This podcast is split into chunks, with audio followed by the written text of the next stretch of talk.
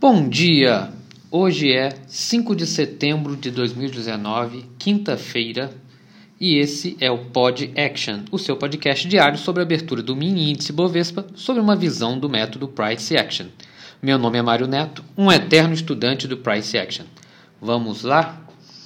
Avaliando o gráfico diário do WinV de Viola 19, a gente vê que ontem foi um doji com uma sombra gigantesca para baixo, tá? Uma inside bar, é, então provavelmente a gente pode ter um, um, um, um rompimento a partir de, de hoje. E um ponto importante aqui observar é esse preço do 100.880, foi a mínima, a mínima de ontem. É, um, vocês olharem lá no dia 27 de junho, é a mínima daquela queda que teve no final de junho, antes de voltar a subir, bater lá o topo histórico. Então é um magneto importante um local de briga de preços forte, isso 100, 940, por aí. Tá? É, continuando aqui no, no diário, a gente claramente está no movimento lateral, tá? apesar dessa queda grande aqui, desde o dia 13 do 8, ele fez um big down, fez um big up e tá com terceira, baixa, terceira barra vendedora, é, mas com, movimentos, muita sombra, pouca, pouco corpo. Então, características de movimento lateral, porém, a gente pode estar aqui num, num, num, num modo rompimento por conta desse dessa inside bar de ontem. Nos 60 minutos, que a gente dá para ver aqui nos 60 minutos, é que se a gente traçar aqui uma, um canal de, de alta desde lá do dia 26 de agosto, a gente observa que anteontem, dia 3, teve um, uma falha de, de melhor, rompeu para baixo essa linha. E na abertura de ontem tá? Ele tentou tocar nessa linha e voltou para dentro da lateralidade.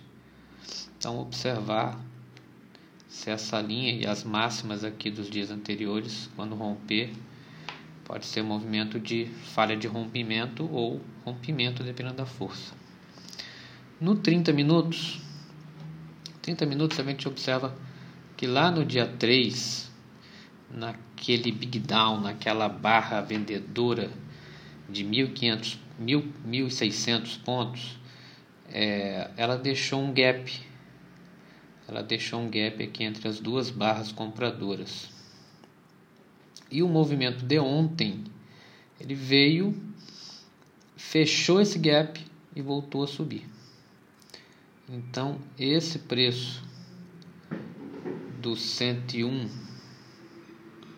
do 100, 900 Deixa eu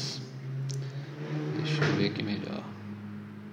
No 100,970, esse preço é, ele tentou romper, falhou o rompimento e voltou a subir. Mas ele fechou esse gap, demonstrando mais uma vez que em movimentos laterais o preço tende a fechar gaps. No 15 minutos, é, no 15 minutos a gente vê claramente como é que ontem foi um dia muito lateral e muita sombra. Tá? Quase, quase não teve opções para para fazer swing. Basicamente o dia todo foi dia de scalp. Nos 5 minutos isso fica bem mais claro.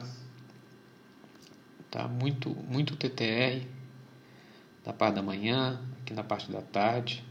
Só aqui esse esse tight channel que teve na, depois das 15 horas, mas mesmo sendo um tight channel, muita sombra, muita indefinição, não foi uma subida com muita convicção.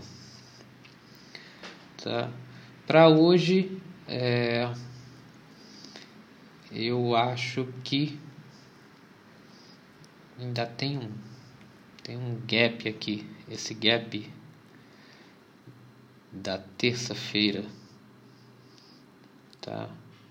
Com a mínima de ontem, entre os 100, 330, 101, 865.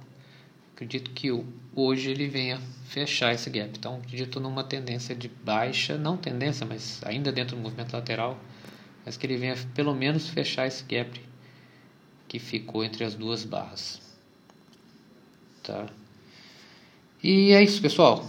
Bons trades para todos e até amanhã com mais um Pod Action. E só mais uma coisa. Toda sombra é uma falha de rompimento em um tempo gráfico menor.